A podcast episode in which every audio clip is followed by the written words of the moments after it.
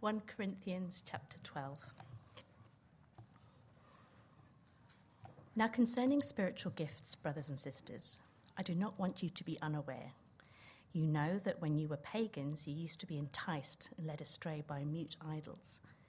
Therefore, I want you to know that no one speaking by the Spirit of God says, Jesus is cursed, and no one can say, Jesus is Lord, except by the Holy Spirit. Now, there are different gifts, but the same Spirit. There are different ministries, but the same Lord. And there are different activities, but the same God produces each gift in each person. A manifestation of the Spirit is given to each person for the common good. To one is given a message of wisdom through the Spirit, to another, a message of knowledge by the same Spirit, to another, faith by the same Spirit, to another, gifts of healing by the one Spirit, to another, the performing of miracles, to another, prophecy, to another, distinguishing between spirits, to another, different kinds of tongues, to another, interpretation of tongues. One and the same Spirit is active in all these, distributing to each person as he wills.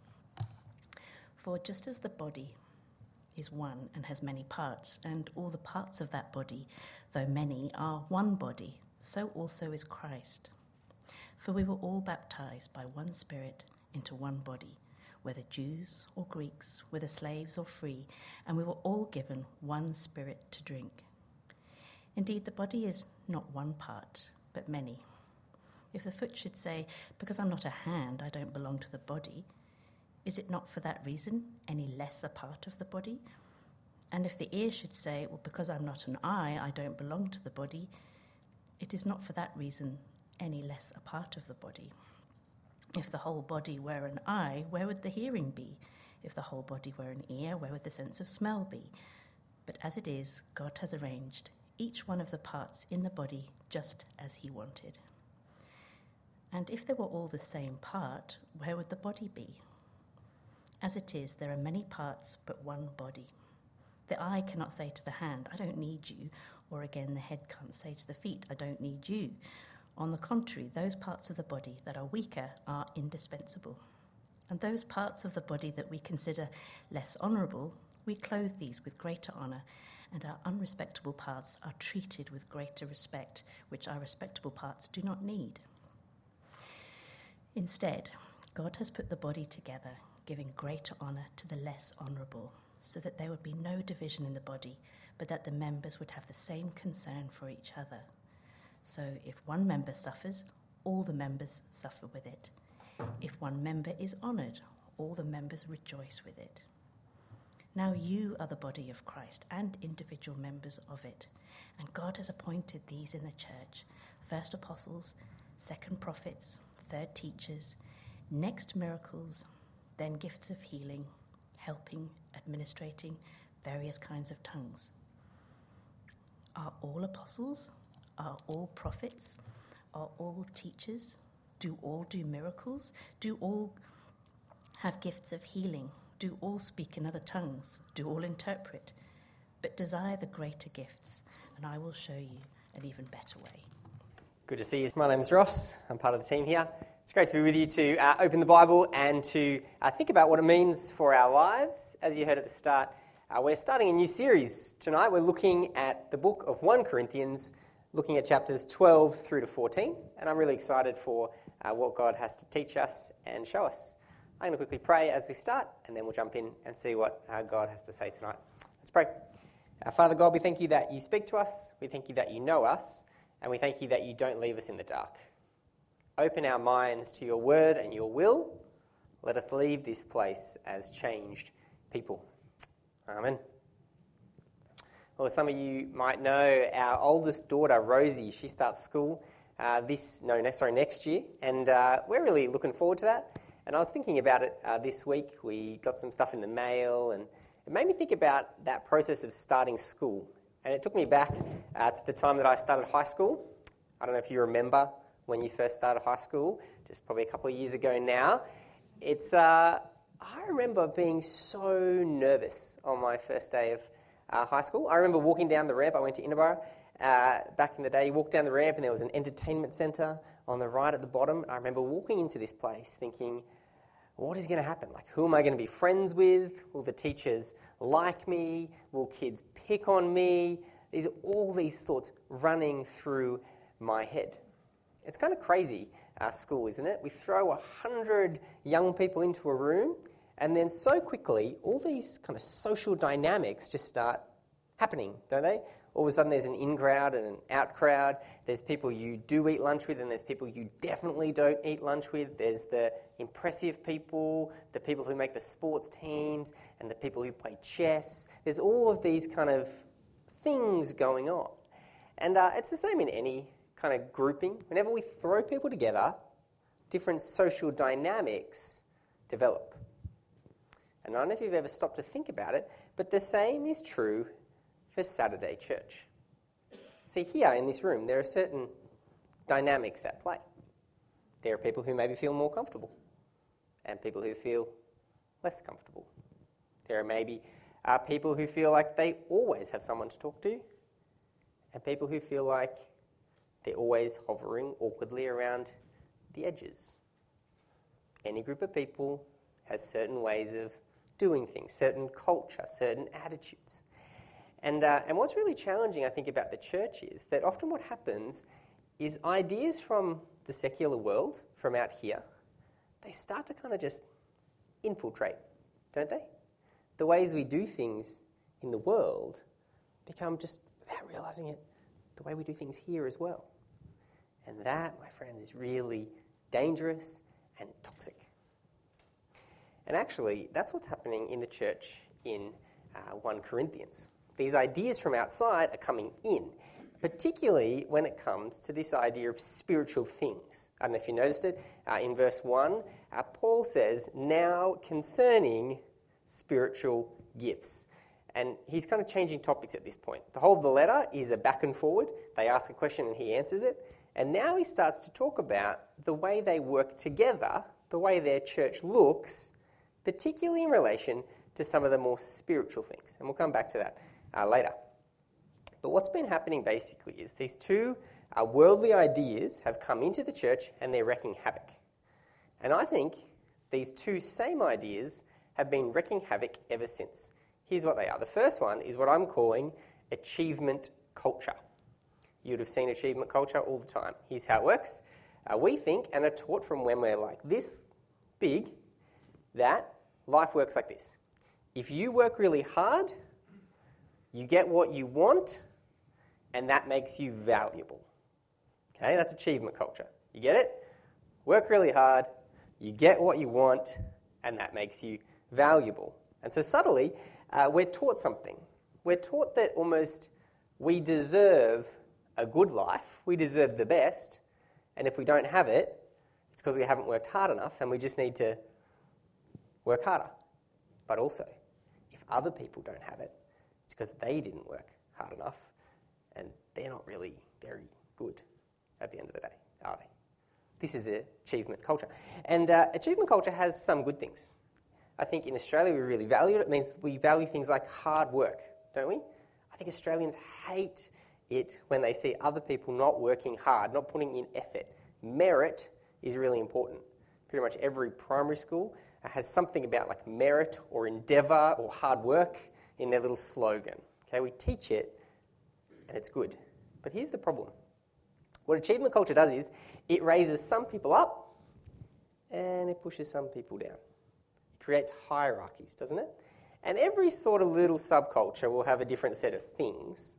For the church back then, what was happening was uh, based on your past spiritual experiences or based on what you could do now, your spiritual gift, that made people either more important or less important.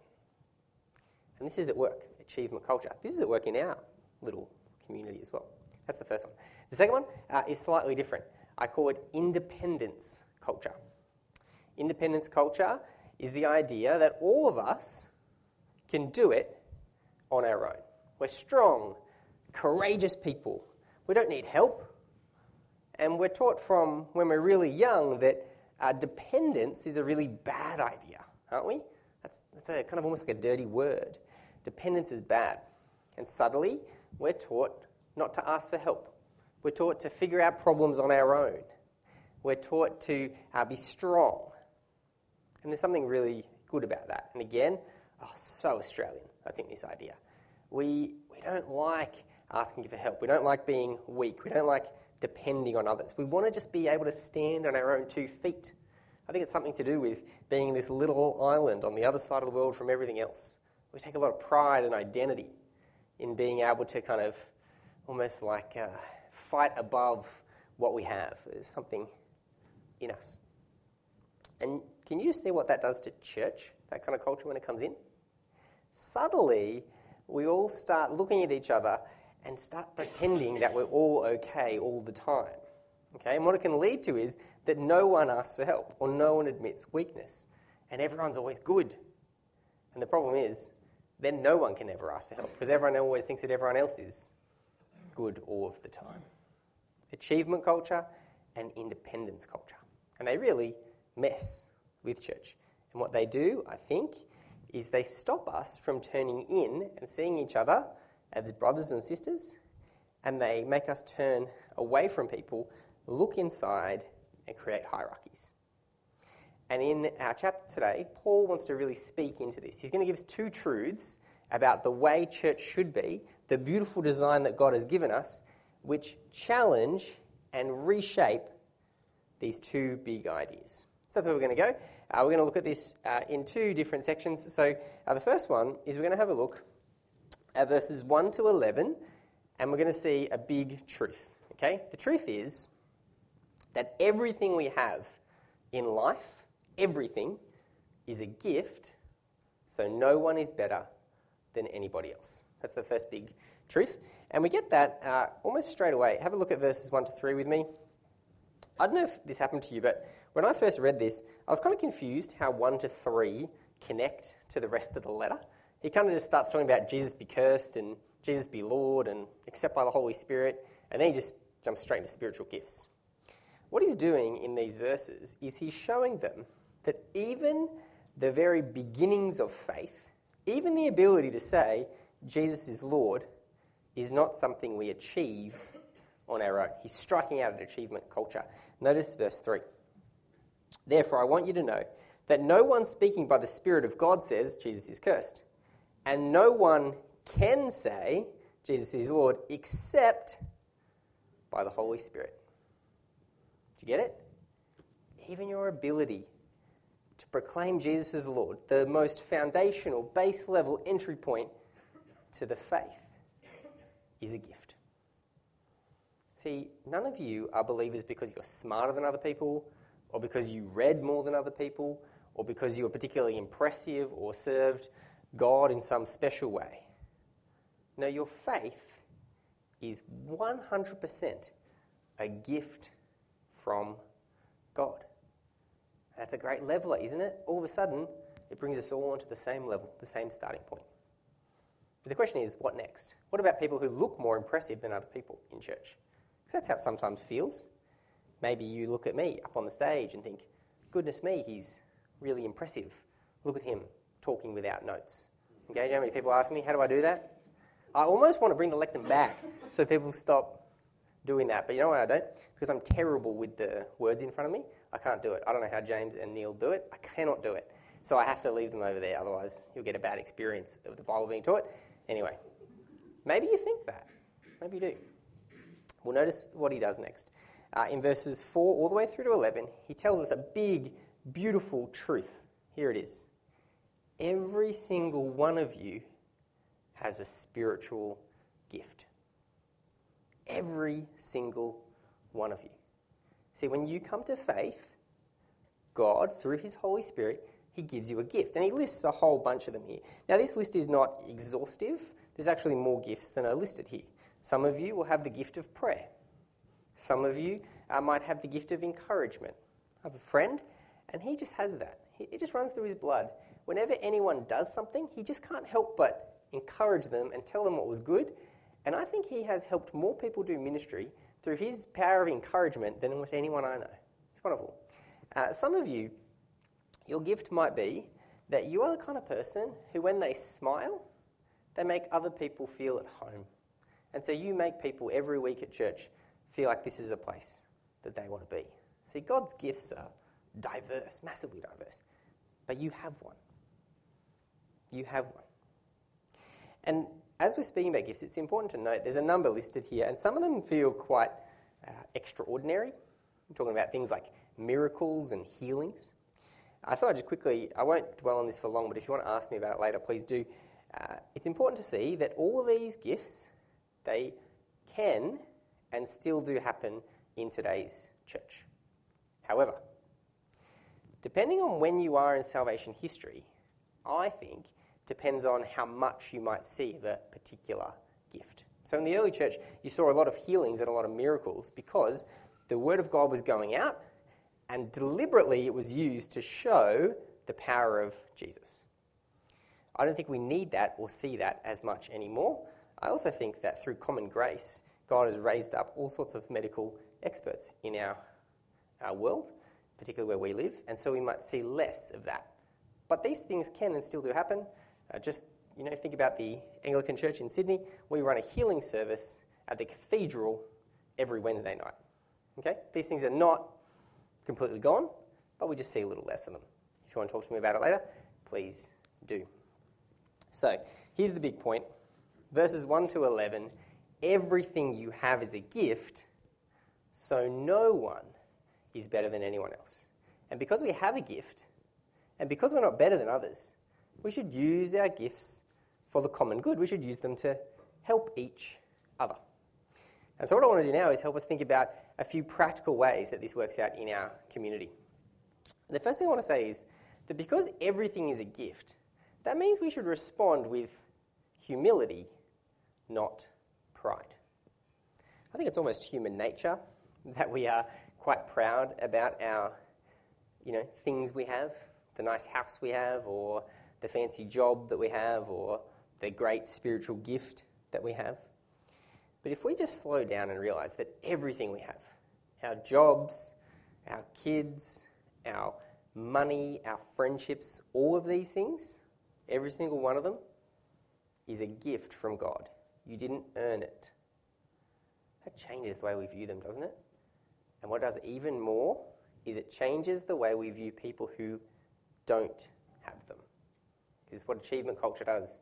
If you do well in your job and you earn a lot of money and you're really impressive, and then someone else isn't, you can start to think, oh, I'm better than them.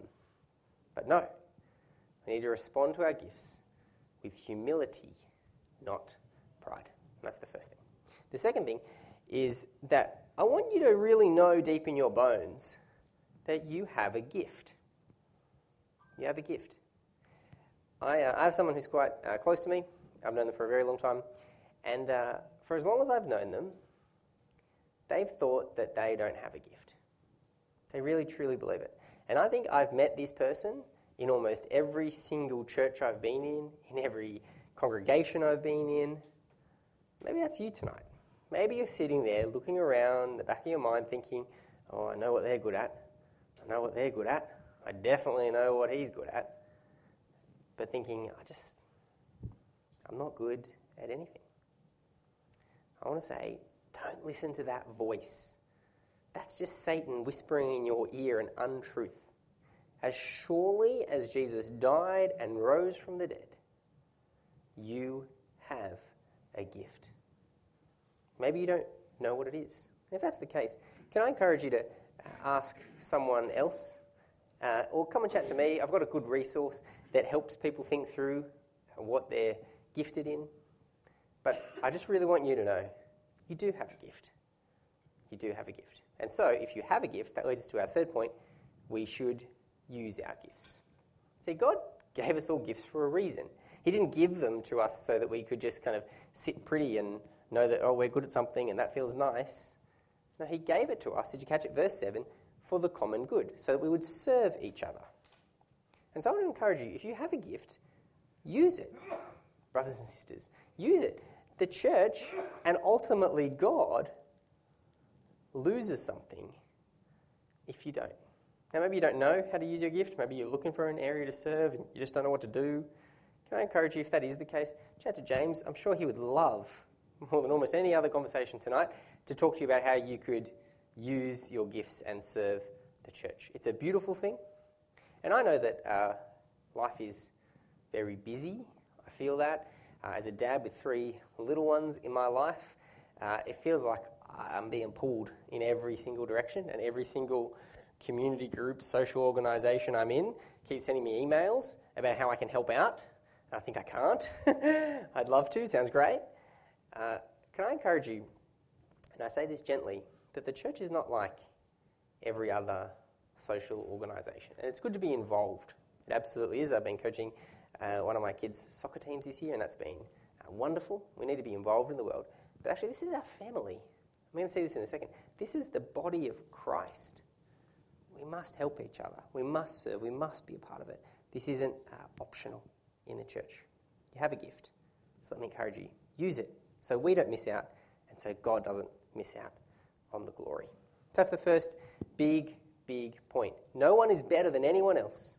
There's no special people in the church because God and everything in life is a gift. That brings us to uh, the second big part uh, of our passage today. Looking at verses 12 uh, through to verse 31, we see the second big principle for us. And this principle uh, is a little different but helpful. The principle is that yes, you have a gift, but nobody has every gift, and so you need each other. That's the big idea that comes in these last uh, few verses. Nobody has every gift, and so we all need each other. Uh, this section starts with this beautiful language of the body. I love this picture of church as a body. I find it so helpful. No human illustration can ever quite get at the richness of this little picture here. I find it uh, so helpful. And the reason it's helpful is because it reminds us two things of church. It reminds us that in the church, everyone is different. And we know that, don't we? Like, so we look around the room, we all have different backgrounds, we do different jobs, we like different things, we're good at different things, we've been gifted in different ways. We're radically different. But there's this beautiful unity. There's diversity, but wonderful unity in the church. And part of what's going on in this diversity is that God deliberately makes us all different from each other have a look at the very end. Uh, look at verse 29 and 30 with me. He says, Are all apostles? Are all prophets? Are all teachers? Do all do miracles? Do all have gifts of healing? Do all speak in tongues? Do all interpret? What's he saying in the background? No, you don't. We're all given a thing to do because no one has everything.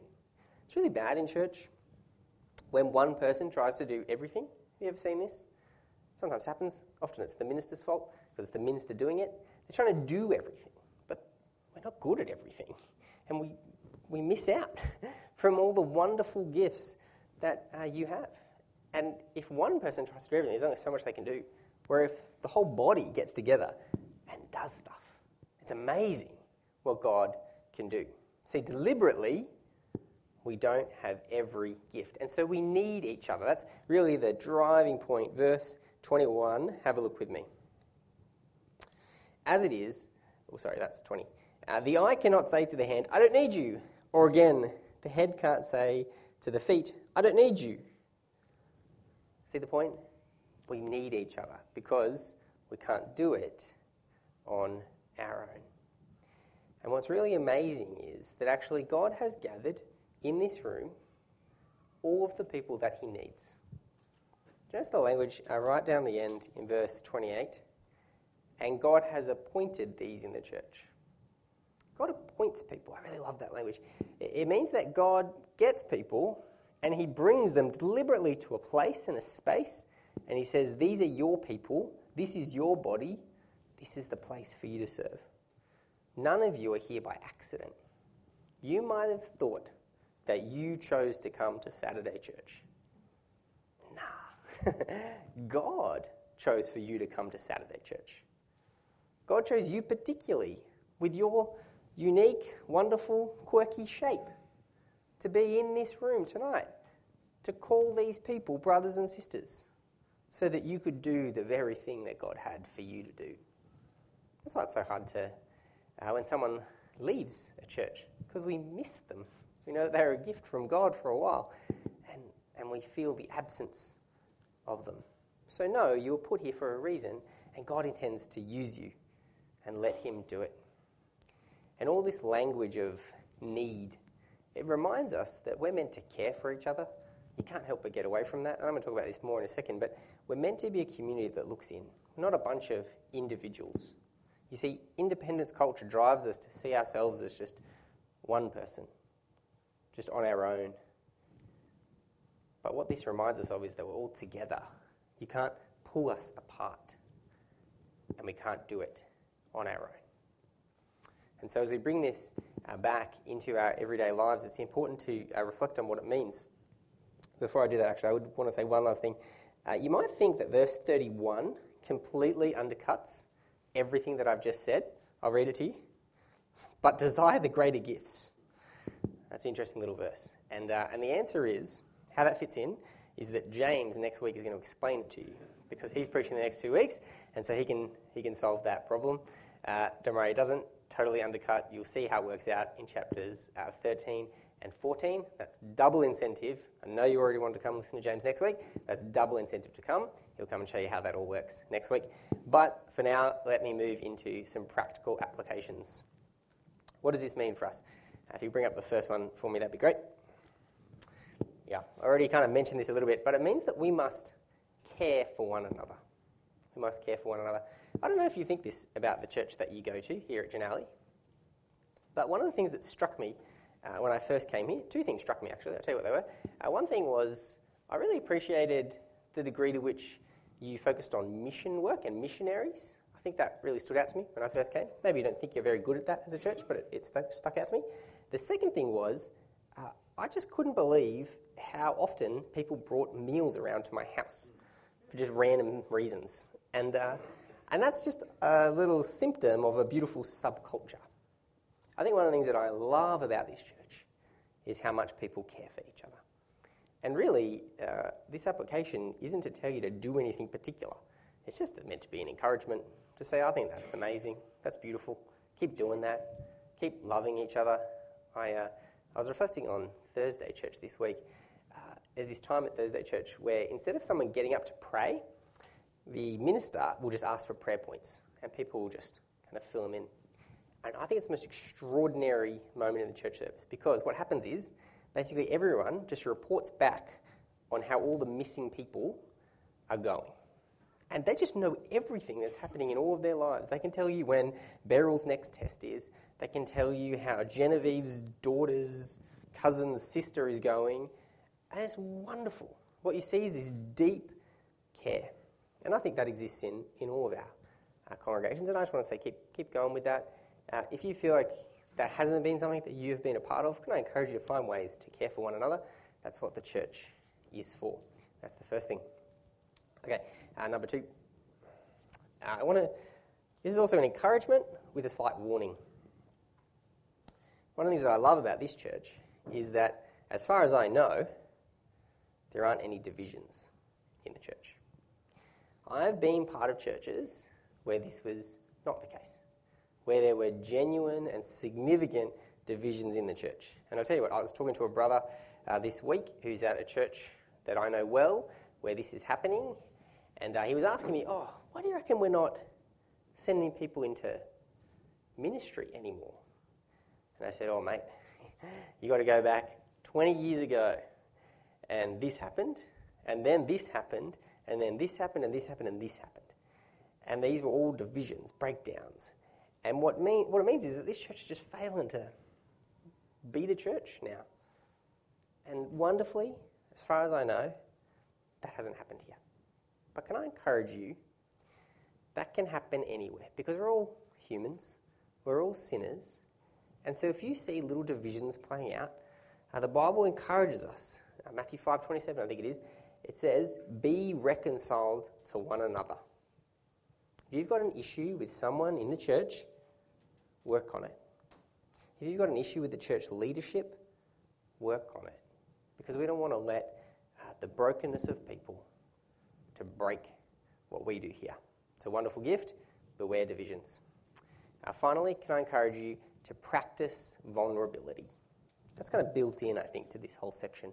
Uh, this beautiful picture of loving one another, being this caring, mutual community, this community who needs each other, is that we're vulnerable with one another. I think one of the hardest things, though, about vulnerability is it's always hard to be the first person. It's like I remember going as a kid to Wattamolla and you jump off the rock.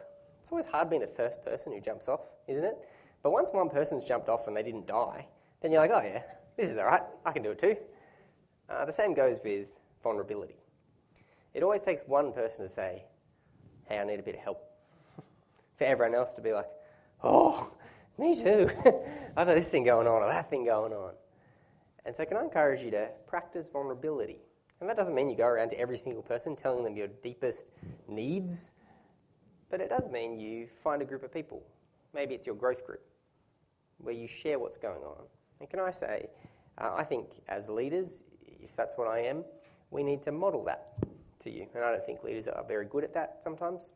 It's hard to do that because uh, we don't ever want to make it about us, and we don't want to ever do that. But if I try to practice vulnerability with you, I think the last year of my life has been probably the hardest year of my life. And uh, you don't need to worry about me. I've got people in my life who are looking after me and caring for me. But I want to do it as best as I can to say sometimes we just have really hard periods. There's been moments where I have no idea what God is doing in my life. No idea how to move forward with some things. But God is a good and gracious King, and I know that. And I have people who pray for me and love me and who help work through things that are complex in our lives. And you can all have those people too. So, can I encourage you practice vulnerability because when one person jumps in the water, it helps you know it's safe. So, maybe you need to be the first person, which is tough. Or maybe I just gave you a bit of space to jump in as well. Well, what do we see tonight as we look at the Bible? We learn the dangers of achievement and independence. They pull us apart. They make us stand on our own. They make us think that we are better and some are worse. Don't enable us to be the beautiful thing that the church is meant to be. Rather than sit here and think, I've got this, and that makes me better than them, we should sit here and think, we are all wonderfully different, yet wonderfully the same. We all need Jesus. Let's try and get on and do it together. Amen.